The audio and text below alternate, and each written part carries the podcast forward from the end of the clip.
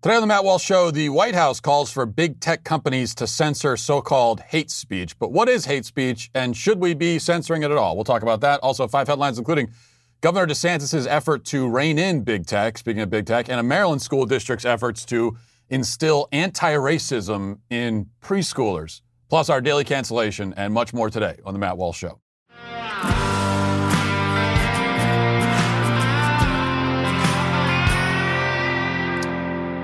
You know, I don't quite hate myself enough to waste my time watching White House press briefings. I do catch the highlights sometimes, though. And there was a highlight from the press conference on Monday that perhaps deserves our attention. One member of our illustrious press, always looking to ask the tough questions, to hold those in power accountable, to shine the light of truth into the darkest corners. Democracy dies in darkness, after all. Uh, they took the time to ask White House Press Secretary Jen Psaki whether it's nice to not have Trump around anymore. Really tough question. Always a tough questions from this bunch. But there was something said in that exchange that was inadvertently interesting and important. So let's take a listen. As you know, President Trump has been barred from a lot of social media sites. I was curious whether you think his absence has made your job any easier or the White House's job any easier as it kind of goes forward on these COVID negotiations. In what way? Well, he created a lot of noise, right? He, uh, he would he would have certain gravitational pull with Republicans who may be um, may be more inclined to take a harder position. Wonder if that's been anything that you guys have thought about or, or kind of considered. This may be hard to believe. We don't spend a lot of time talking about or thinking about President Trump here. Former President Trump, uh, to, to, be very clear. Um, I think that's a question that's probably more appropriate for Republican members um, who um, are looking for ways to support a bipartisan package uh, and whether that gives them space. But uh, I can't say we miss him on Twitter. Does, does, President Biden support the continuing ban of, of, of, President Trump on their sites? I think that's a decision made by Twitter. We've, we've certainly spoken to, and he's spoken to, um, the need for social media platforms to continue to take steps to reduce hate speech. Um, but we don't have more for you on it than that. Yeah, that's not true, first of all. The idea that they don't spend a lot of time thinking about Donald Trump. They spend a lot of time thinking about Donald Trump. I mean, they, they, they you know, he, he, Joe Biden issues 14 executive orders every day to undo Trump's policies and has said that that's what he's doing. So I think they do spend a lot of time thinking about him. But that's not the point. They say continue to take steps to reduce hate speech. The implication here, obviously, is that by their thinking, Donald Trump is guilty of hate speech and his ban was a way of reducing the hate speech. The implication is also, though she says it as an aside and moves on quickly, and of course there's no follow up, that the administration is, is pushing the big tech companies to purge and censor those who are guilty of hate speech. No big surprise there, but it does does highlight why hate speech is so dangerous. And when I say hate speech is dangerous, I don't mean that the type of speech they call hate speech is dangerous. I mean that the term is, the term hate speech, the labeling of certain speech as hate speech, especially when it's done by people in power and for political reasons, is dangerous. Conservatives made a massive mistake, I think, not the first by a long shot, when many of them tacitly went along with the formation of categories like hate speech and even hate crime. The difference between those two, hate speech and hate crime, is that hate crime is an actual legal category, though it shouldn't be, it is, while hate speech is not, but not for lack of trying. I mean, the left has long wanted to make hate speech a crime in its own right. They've so far run into roadblocks, mostly from the Supreme Court, preventing them from achieving that goal, but they're going to keep trying. Even so, other powerful institutions outside of the court system, namely big tech, also academia, have adopted their own policies of punishing so called hate speech.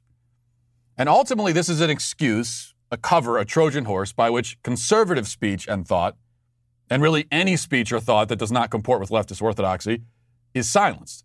And I, I think it's, it's therefore worth analyzing this idea of hate speech. And the main thing we should say in analyzing it is that it doesn't really exist, or at least it doesn't exist in any sort of objective way. Because to label something hate speech, just as to label a crime a hate crime, is to label not the thing itself, but the motivations behind it. So you hear someone say something and you call it hate speech because according to you, it was said for hateful reasons. But you, of course, have no way of knowing that. Unless the speech in question was someone literally saying, I hate you. Almost anything outside of that or many, many of the things outside of that, when you call it hate speech, you are merely labeling your own feelings about someone else's speech. So it reminds me of, uh, of the scene in The Office when someone poops on Michael's carpet and he calls it a hate crime. And which it very well may have been, but Stanley says, oh, it's not a hate crime. And Michael says, well, I hated it. That is essentially how both hate speech and hate crimes are judged.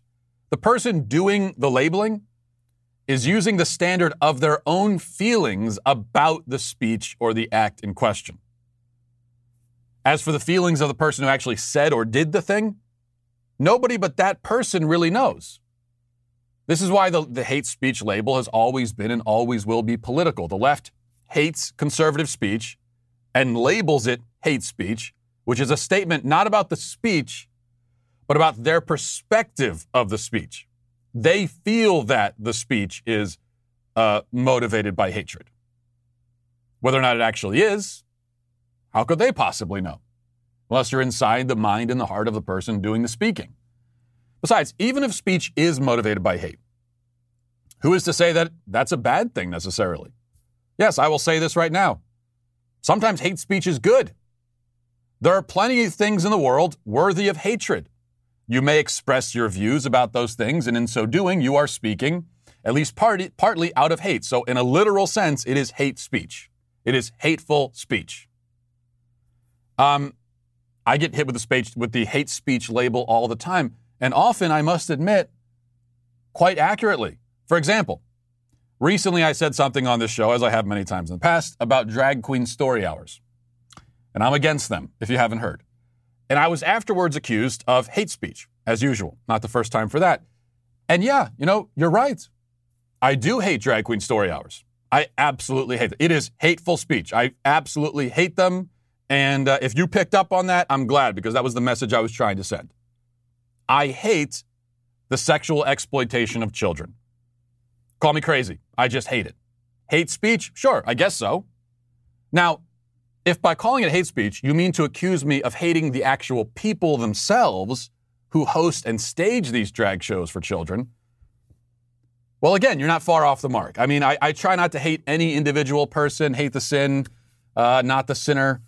Um, is uh, but because I am a Christian, I, uh, we, we are commanded not to hate people.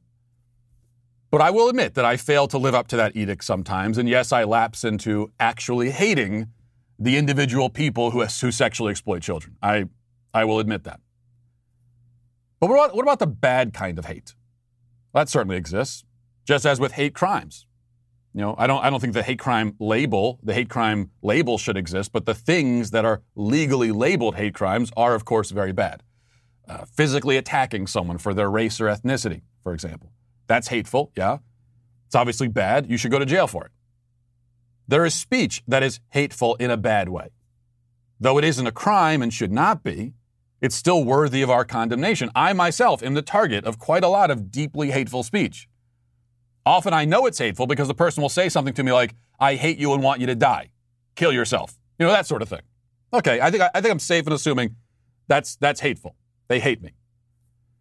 But the implication is that really hateful speech is the worst kind of speech. Just as we're supposed to believe that really hateful crime is the worst kind of crime. The person who physically assaults another person for their race will get a harsher penalty than someone who physically assaults another person out of, say, greed because he wants their money or just out of general indifference, just for the fun of it. But I think this is wrong. You know, crime motivated by hate is, is bad. Is it worse than crime motivated by indifference or greed or envy? I don't see why that's the case. I mean, at a minimum, they're all equally as evil. But really, it seems to me people who commit violent crimes indifferently are the worst of all. They're the worst of the worst. They're the most dangerous. If anything, indifferent crimes should get the, get the kind of emphasis that hate crimes do. Think about serial killers, sociopaths, school shooters. Most of these indifferent. They're committing violent crime indifferently. They don't, they don't, they don't hate the people they're victimizing. They don't feel anything to those, towards those people. That's the problem. And they are the most dangerous. Same thing with speech. Uh, people who say really hateful things are bad. Or maybe I should say people who hate things that should not be hated. But what makes, what makes the internet especially miserable are the trolls who say vile and horrible things indifferently, merely to get a rise out of people or to experience whatever thrill they get out of it, which I don't quite understand, but they get some kind of thrill. That's the problem with hate speech. It's an obscure category. It doesn't really mean anything. And even if it does mean something, it doesn't deserve the attention we give it. But this is all academic. None of this matters to the left, of course. They're not worried about hate per se. They're worried about the ideas they hate. And this is their way of shutting all of that down. Let's get now to our five headlines.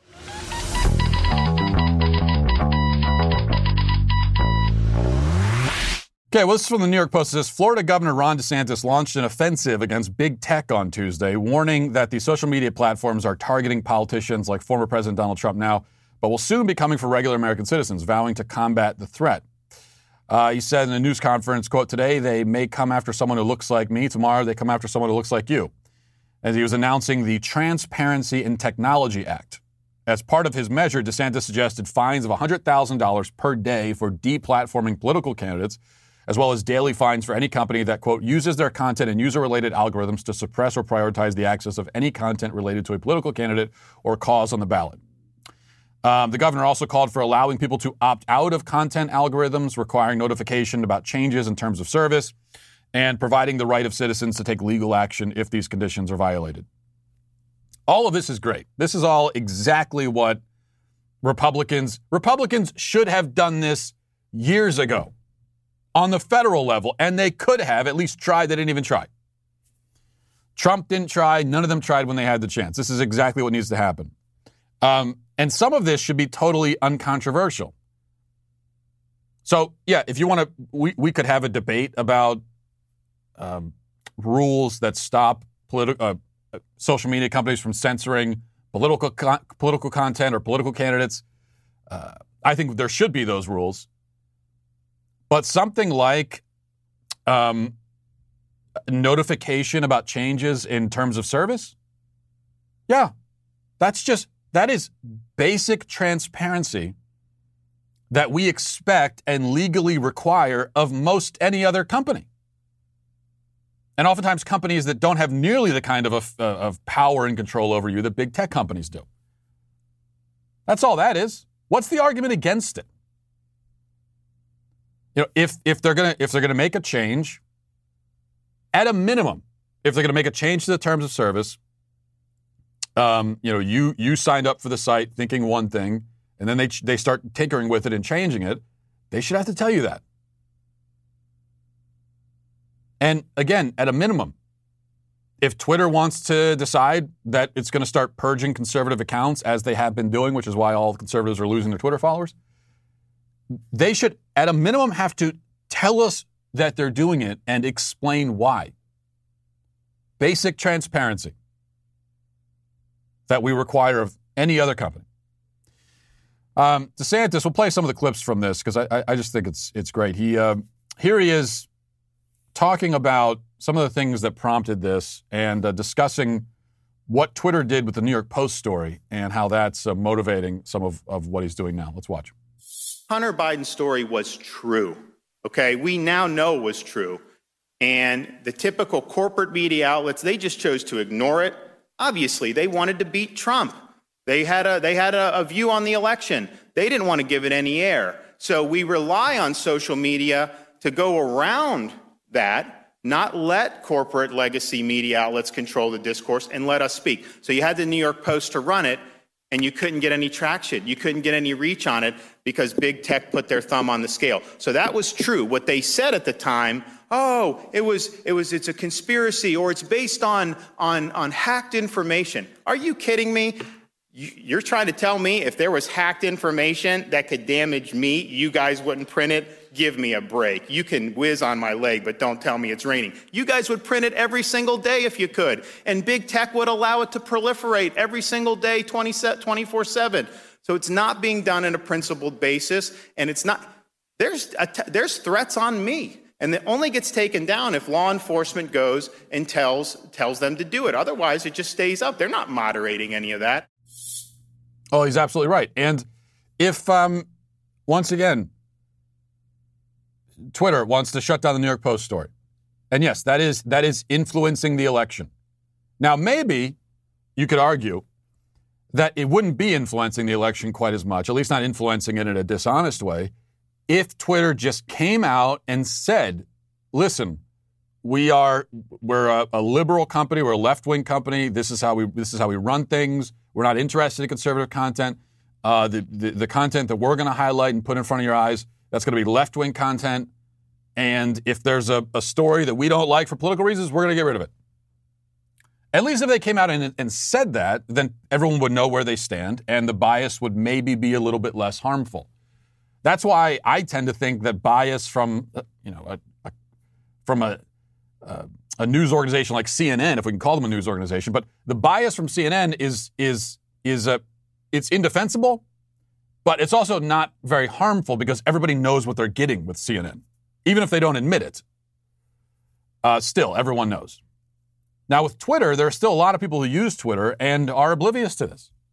They think they're getting an accurate reflection. You know, they the way they what they think is happening is that when they go to their news feed on Twitter or Facebook, that they're going to be exposed to news and they're going to find out what's going on. It's what most people think.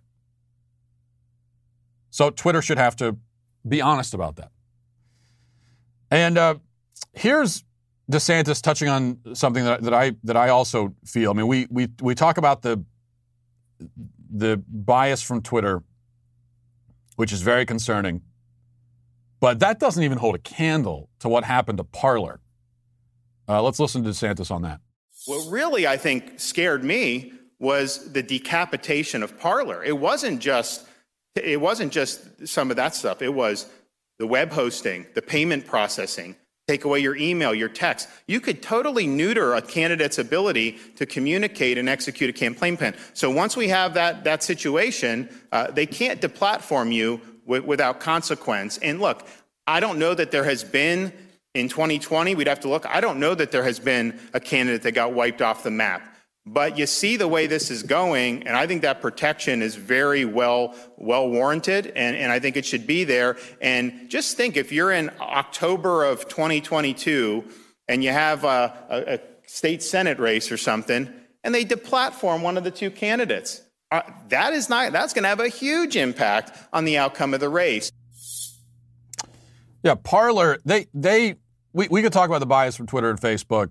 As I said, that's bad enough. But what they did with Parler, they just came in and, he says, decapitated. Good word for it. They just came in and wiped it out. They didn't like Parler, said, no, you can't have that. For years, we were told, oh, if you, if you want, uh, if you want this, if you want your own kind of social media platform, then go set up your own social media platform. All right, we, we won't bother you over there. That isn't that always the the trajectory? Isn't that always the theme with the left? Say, "Oh, no, we, we, won't bother you. Just just keep it to yourself. Keep it in private, and uh, and and that's fine. We won't bother you." And so people went to Parler, and they said, "Fine, well, we'll start our own thing. We're gonna go over here to Parler." And enough people went over there, and then the left said, "Nah, never mind. You can't have that either." Yeah, it is. It is. It is time for legislative solutions to this problem. So I'm glad that DeSantis is getting the ball rolling. And I say again, Ron DeSantis 2024. He's my Def- definitely my early front runner. Number two, the New York Times has an article. Um, the headline is How the Biden administration can help solve our reality crisis. We have a reality crisis. And among other things, it is suggested, I'm not this not satire, I'm not making this up. It's suggested that Biden appoint a quote reality czar. A czar of reality. Lord of all reality. I thought that was my job. Um, the writer says several experts I spoke with recommend that the Biden administration put together a cross agency task force to tackle disinformation and domestic extremism, which would be led by something like a reality czar. It sounds a little dystopian, I'll grant, but let's hear them out. Right now, these experts said the federal government's response to disinformation and domestic extremism is haphazard and spread across multiple agencies, and there's a lot of unnecessary overlap. And uh, and the way to solve that, I'm not going to read all this, but the way to solve that is to have an agency and an actual czar who's, I, I guess, now I did read all of this and um, before going on the air, they, they don't, it's, it's not quite explained what exactly the reality czar would do. Um, but I guess the idea is that we have a czar, we have a, an authority figure to stand up and tell us what reality is. To just they, they are the official authority. If there's information circulating, they can declare if it's false or not. And you think this is so absurd. Now, this, this, this, this couldn't happen. And even if it did happen, who, who would actually listen to the reality czar? A lot of people. You look at these organizations that have just declared themselves fact checkers. They haven't had to prove why they deserve that label or anything like that. Organization comes along and says, "Oh, we're fact checkers. Is what we do." And so if we say it's not a fact because we're fact checkers, means it's not. Many people fall for that. So I'm sure the reality czar. All we need is the realities of it. You know, we, we know that on the left, you know, they, they believe in pregnant men, uh, for example. So we just need the reality czar to come out and say, yes, officially, this is reality. Men can get pregnant. The reality czar has spoken. It is settled law. Number three, a CNN legal analyst reacted to Trump's impeachment defense, and she made a rather startling legal claim. Let's listen. Counselor, let me start with you. This is the 14 page brief filed by the president's lawyers. Uh, it says, number one, this is unconstitutional because he is a former president. Uh, it says, number two, that he has a First Amendment right to speak, and therefore he said things at a rally and people attacked the Capitol. You can't hold him accountable. Yeah, those are wrong, um, and they're well countered by the very long brief the House filed earlier today. I mean, you don't have a First Amendment right to lie. You don't have a First Amendment right to put people in danger, uh, and he did both of those things. Um, and of course, we know the jurisdictional arguments were covered in about 40 pages of the House's brief as well. So, you know, it's not surprising that in only 36 hours, with what are clearly not his A-listers of defense lawyers, they weren't able to come up with compelling arguments. But it also highlights that there really aren't any compelling defense arguments here at all. So, you know, the brief was mostly what was to be expected. There was one thing actually that did surprise That's me. That's a legal analyst. She's and she's a lecturer. I didn't see the body. Was it Columbia Law School? Lect- lecturer, Columbia Law School, legal analyst, and lecturer. And she, her, her, claim is that you don't have a First Amendment right to lie. Uh, yes, you do. See, I'm not a, I'm not a, a legal lecturer at all. Uh, I don't have any job in any law school. I didn't go to law school. But I can say you absolutely have a First Amendment right to lie. That is, but keep in mind, we talked about hate speech to begin the show. These are the same people who would, who, according to them, what they would like to see happen is that you don't have a First Amendment right to say things hatefully either. Who decides if it's hateful? They do. How, who decides if it's a lie? They do. All right. Number four, the is from the Daily Wire. The Montgomery County Public School District of Maryland spent more than 40, um, $450,000 on an anti-racist audit for the 2020 through 2021 school year, which resulted in the district tentatively adopting policies that push anti-racist thinking in preschool. So we're talking about like three and four year olds, okay? According to a copy of the school district's tentative action policy obtained by the Daily Wire, the district will now provide a culturally responsive pre kindergarten to grade 12 curriculum that promotes equity, respect, anti-racist thinking, and civility. The I'm, I'm wondering which which when do we get to the how to riot part of the lesson? Is that in the civility? How to riot civilly? The curriculum will also teach students that the impact of racism on mental health has been deemed a public health crisis. The school district, which is one of the largest in the nation, announced in November that it would partner with the Mid Atlantic Equity Consortium for the $454,000 to conduct an anti racist audit. Um, the audit was designed to examine the district's systems, practices, and policies that do not create access opportunities and equitable outcomes for every student's academic and social emotional uh, well being. Yeah, starting in, starting in pre K. Now, you know what I'm going to say, because what I always say when we read a story like this, which is for, the first thing is get your kids out of the public school system. But I would add a, you know, an addendum to that. And I would say this um, at least, at least get them out of the public school system at these very early ages. Please, dear God, do not send your four year old to a public school system. Now, you, you, homeschool them early on, send them to high school or something. Maybe, you know, may, maybe that's a feasible plan because at that point, if your kid's 13 or 14, they've been raised, and you've raised them correctly, and you've um, maybe at that point they'll have the the fortitude and the formation to withstand the brainwashing that will still happen. But the point is, at four years old, forget about it. Four years old, there's there's just no chance. You send your four year old in. A, a four year old is going to believe whatever they are told. It doesn't matter what it is. You, you, you, anything you tell them, you tell them that you, you, you rode to work this morning on a unicorn, they'll totally believe it. They won't even, won't, that won't even occur to them as an odd thing to say. Because talk about reality, they have no concept of reality. So when you send much more than, than, than this is the case with, with the older kids, with younger kids, when you send your younger kid uh, to school, that is an act of profound trust. You are putting so much trust um, in the people that will be in charge of your child at that school. Because the, the influence and power they're going to have over your child, it's difficult to articulate. The immensity of it. And if they decide that they want to brainwash your kid at the age of four into this anti racist nonsense, into critical race theory, that's it. Your child's going to be brainwashed.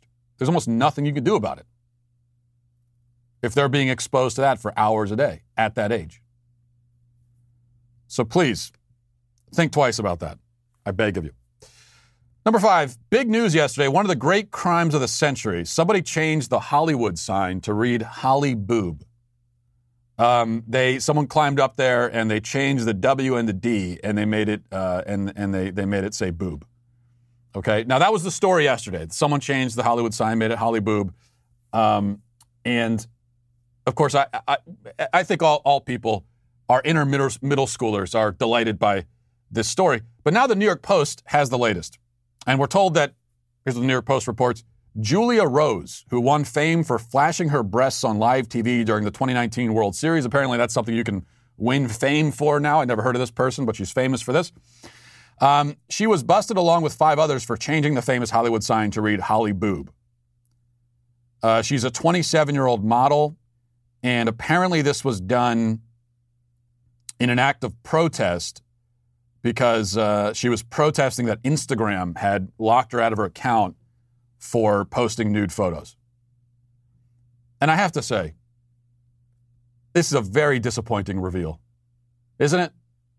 I I heard this story about the Holly boob, boob thing, and I hoped that these were some very industrious 12 year olds who had who had managed like instead of writing it on the bathroom stall like the rest of us had done they had they had big dreams i mean they they went for it all and that would have been impressive. But then you find out it's 20, 27 year old. They did it for Instagram and, you know, they did it for social media clout. Not fun at all. I, this is this is one of the most disappointing endings I think I've ever seen uh, in any story at all. So that's that's pretty bad. All right, we're going to move on now. Now I am um, before we get to our daily. This is usually when we get to our daily cancellation, but before we do that, this is pretty exciting. I am debuting a new segment on the show today, um, and this will be a segment. I figure you know one thing that I'd like to bring back into the show that I used to have early on and hasn't been as much is a little bit of viewer feedback, a little bit of interaction with the, the viewers and the listeners. And so, what I'm going to start doing after the headlines every day is reading. They, they say you're not supposed to read your comments, especially on YouTube. Talk about hatefulness, right? Don't, don't read the comments, is what everyone says. But the dirty little secret about people in, in my position, anyone with a platform, is that we all read the comments. We always do. We're not supposed to say that because that only empowers the trolls because they know that we will see the stuff they're writing. Yeah, we do see it. And it also hurts our feelings. We cry about it. We do. So think about that next time. Um, so I'm gonna I'm gonna read a few of the comments from the show on YouTube yesterday, just to get a little bit of the of the viewer interaction. And this is a segment that I will call "Reading the Comments." Creative, I know. This is from Anthony. He says, I live across the street from that mattress store in Kenosha. I watched that mattress store crum- crumble and collapse into the road from the extreme heat. I could feel from my front yard. It basically melted the brick building. It rained fire embers that night from the entire block burning. I thought it was a real possibility I could die that night. I also know the people and politicians responsible for inciting the $20 million in damages to my city and neighborhood uh, will have to answer for what they did because God never forgets. I want to feel bad for AOC, but I don't. Now she slightly knows how I and so many Kenoshians feel about the night my life changed forever. We are still cleaning up the buildings which were burnt.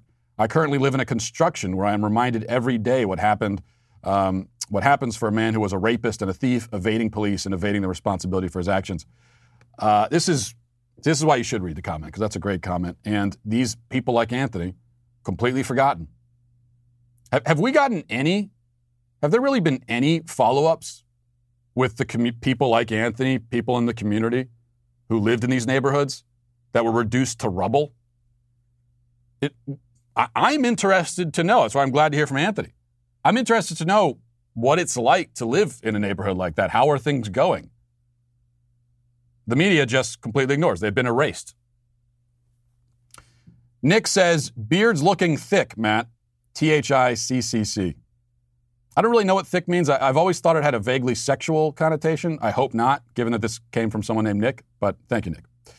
Uh, Miss Region Rat says, okay, this groundhog thing being so old school is actually really adorable. What a bunch of goofs. I did come out against the, the, the Groundhog Day yesterday, and I, I had time to think, because my problem with it is that as I said, we've gotten rid of all of our cultural traditions, pretty much. All of our shared traditions are out the window. You know, Thanksgiving, everything's everything's going. The one thing we hold on to is the tradition where guys in top hats talk to a magical rodent who can tell the future. And I just think that's the one we keep. But as I had more time to reflect on Groundhog Day, I realized, well, okay, if that's all we got, then I guess we should I guess I should have the opposite attitude that we need to cling on to Groundhog's Day. It's our last cultural tradition. It's all we have now is this stupid rodent. So I think you're right, Diana. Um, RG reacting to uh, AOC's Instagram, where she was crying about her trauma from the from the rioting. She, uh, RG says, "OMG, what happened to politicians? Teddy Roosevelt was shot in the chest and still managed to give a speech. Babies everywhere, my God." Yeah, that was that's I covered that in a daily cancellation, I think, recently. You look at he he Teddy Roosevelt. This is quite literally was shot in the chest and still gave a speech. Compare that to politicians today, and what does that tell you?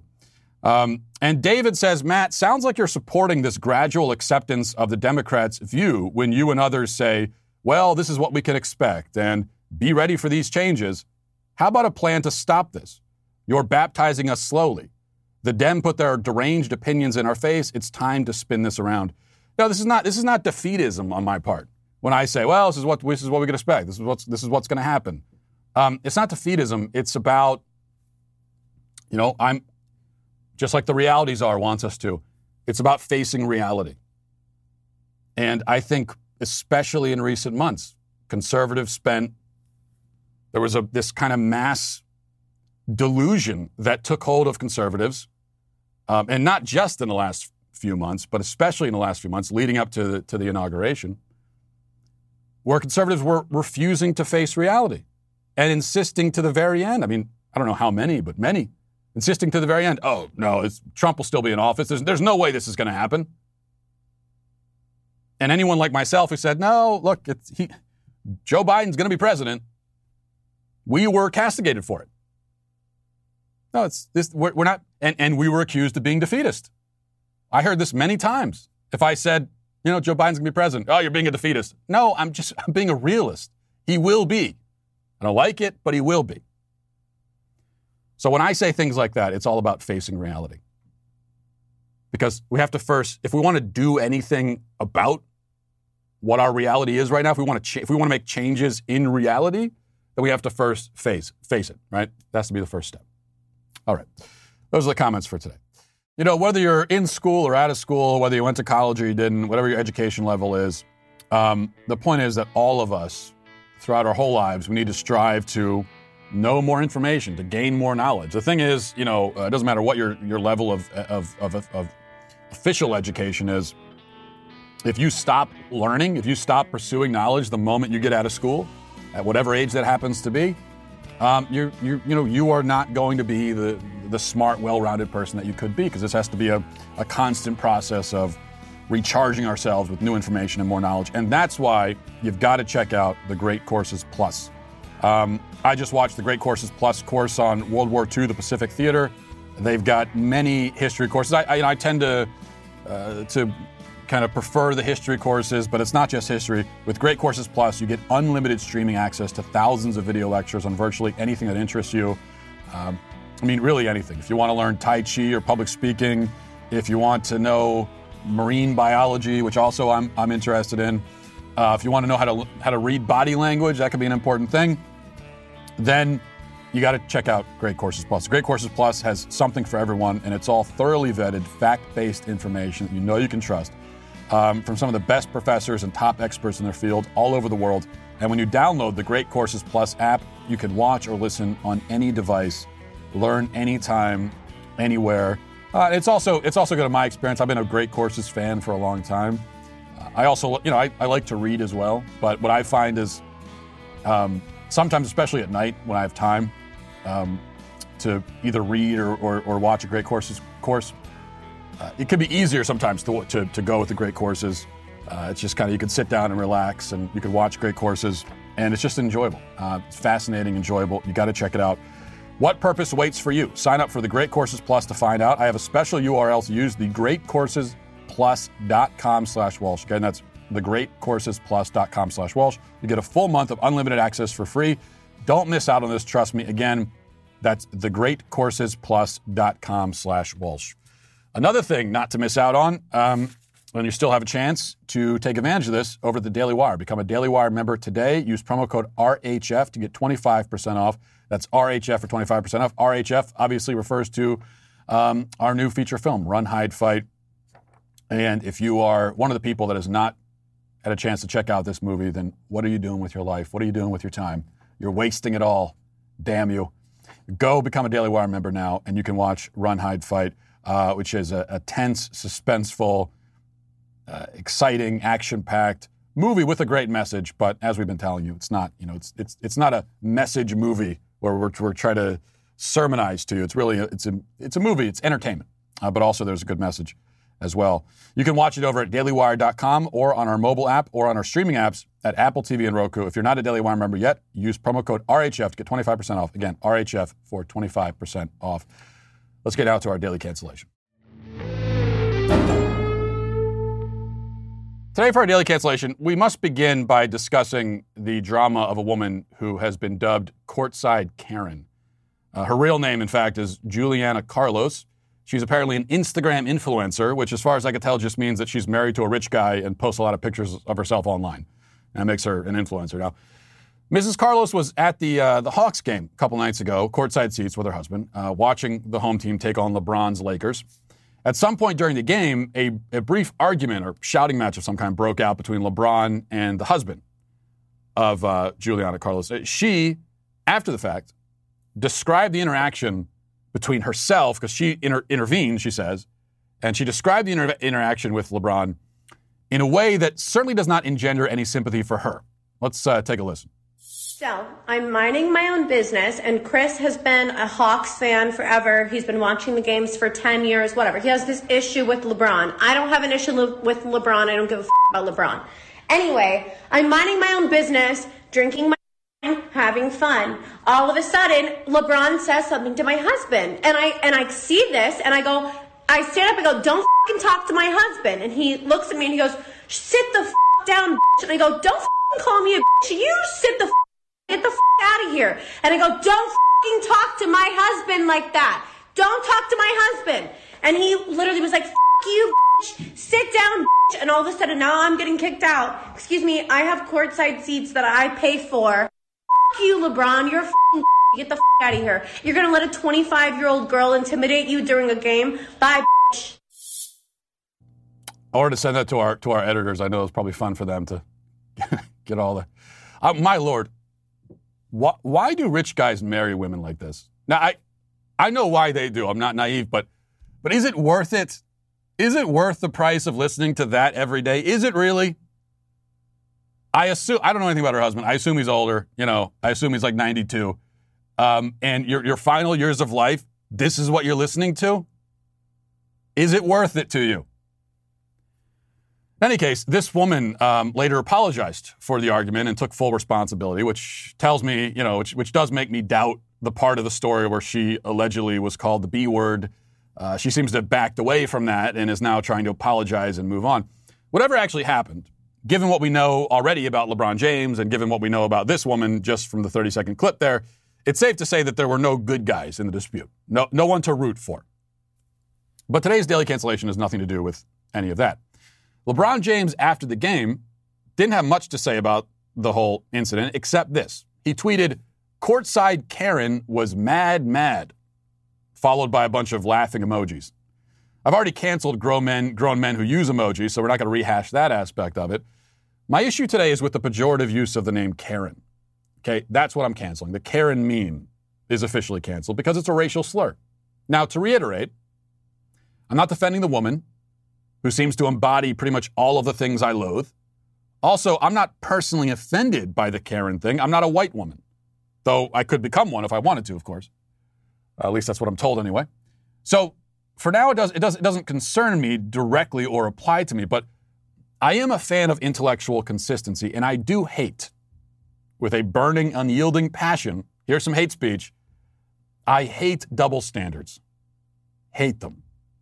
And on that basis, I object to the name Karen being used in this way. Now, a couple things to establish here. First of all, Karen does absolutely have a racial connotation. Please do not embarrass yourself by claiming otherwise.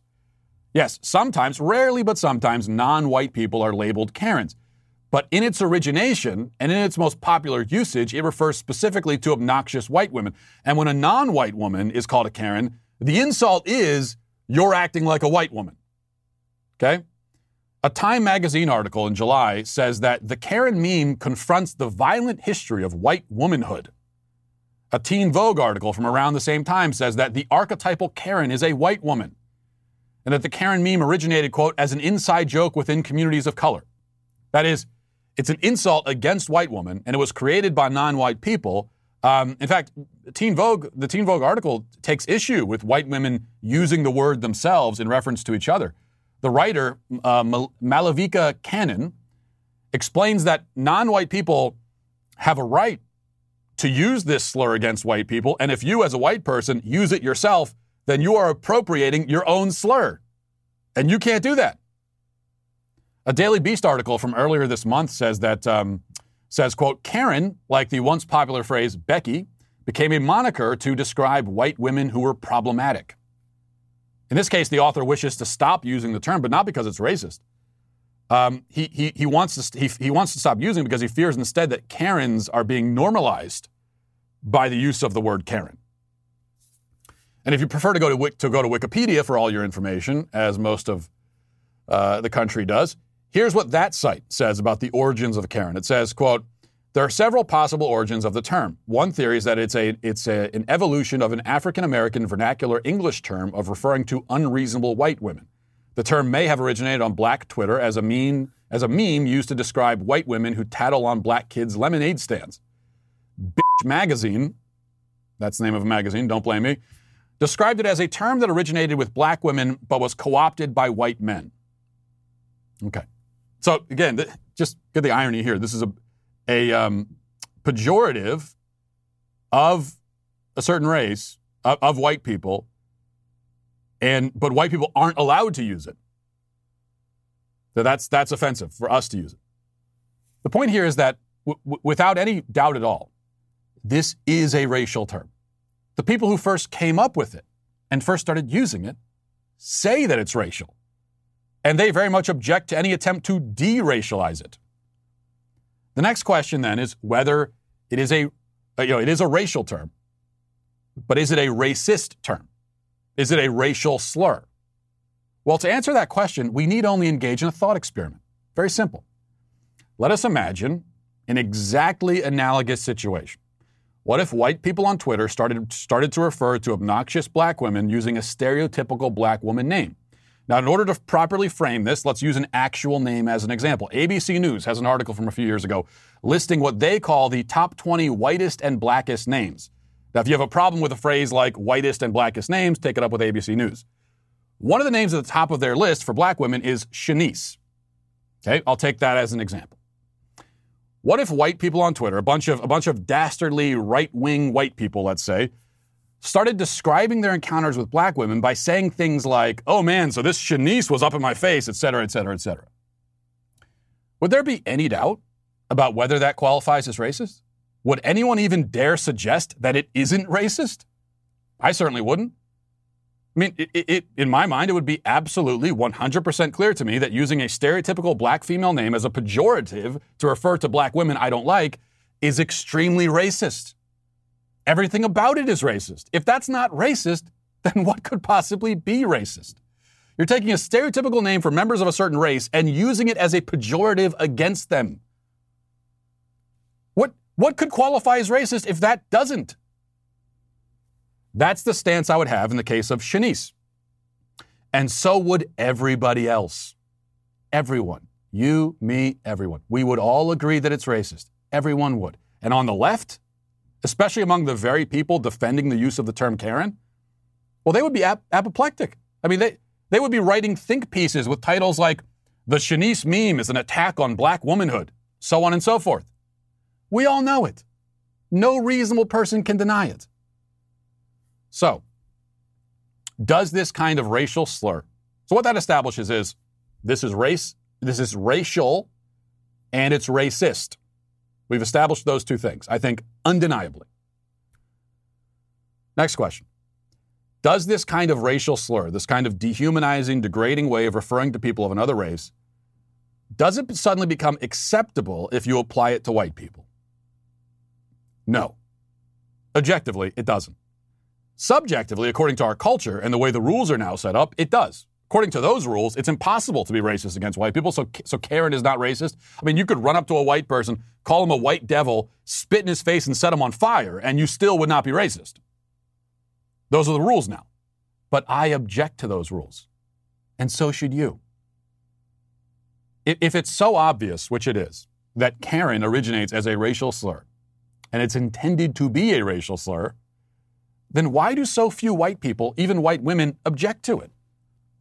Why is it that uh, uh, on the few occasions when I've brought this issue up, I've been met with backlash mostly by white people desperately defending the slurs that are used against them, taking it personally that I think they shouldn't be slurred? The reason I think is that white people have Stockholm syndrome. They think that they, they aren't allowed to object to this kind of thing. They actually think they might be racist if they object to racism targeted at them. They're at the point now where you could go up to them and pee in their cereal and they would just smile and say, hey, man, no problem. I understand. You know, I would never tell you to stop peeing in my cereal. I didn't want those frosted flakes anyway.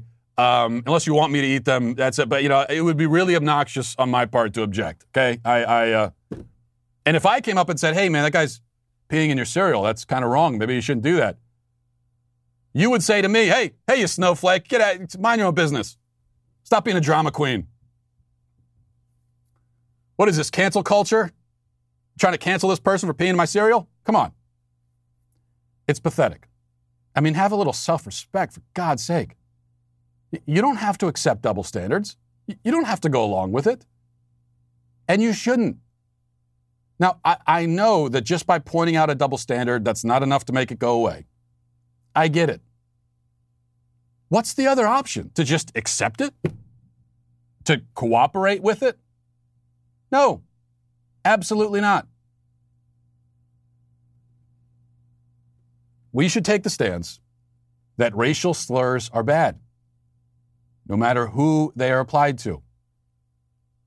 And as it happens right now, there's really only one racial slur I can think of that is popularly used and can be used without any social consequence whatsoever. And so that should be the racial slur we focus on.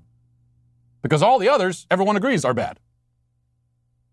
This one, even the people who, who fall victim to it c- cannot bring themselves to say that it's bad. But it is. And that is why the Karen meme and all who use it have been canceled. And we will leave it there for today. Thanks for watching, everybody. Thanks for listening. Have a great day. Godspeed.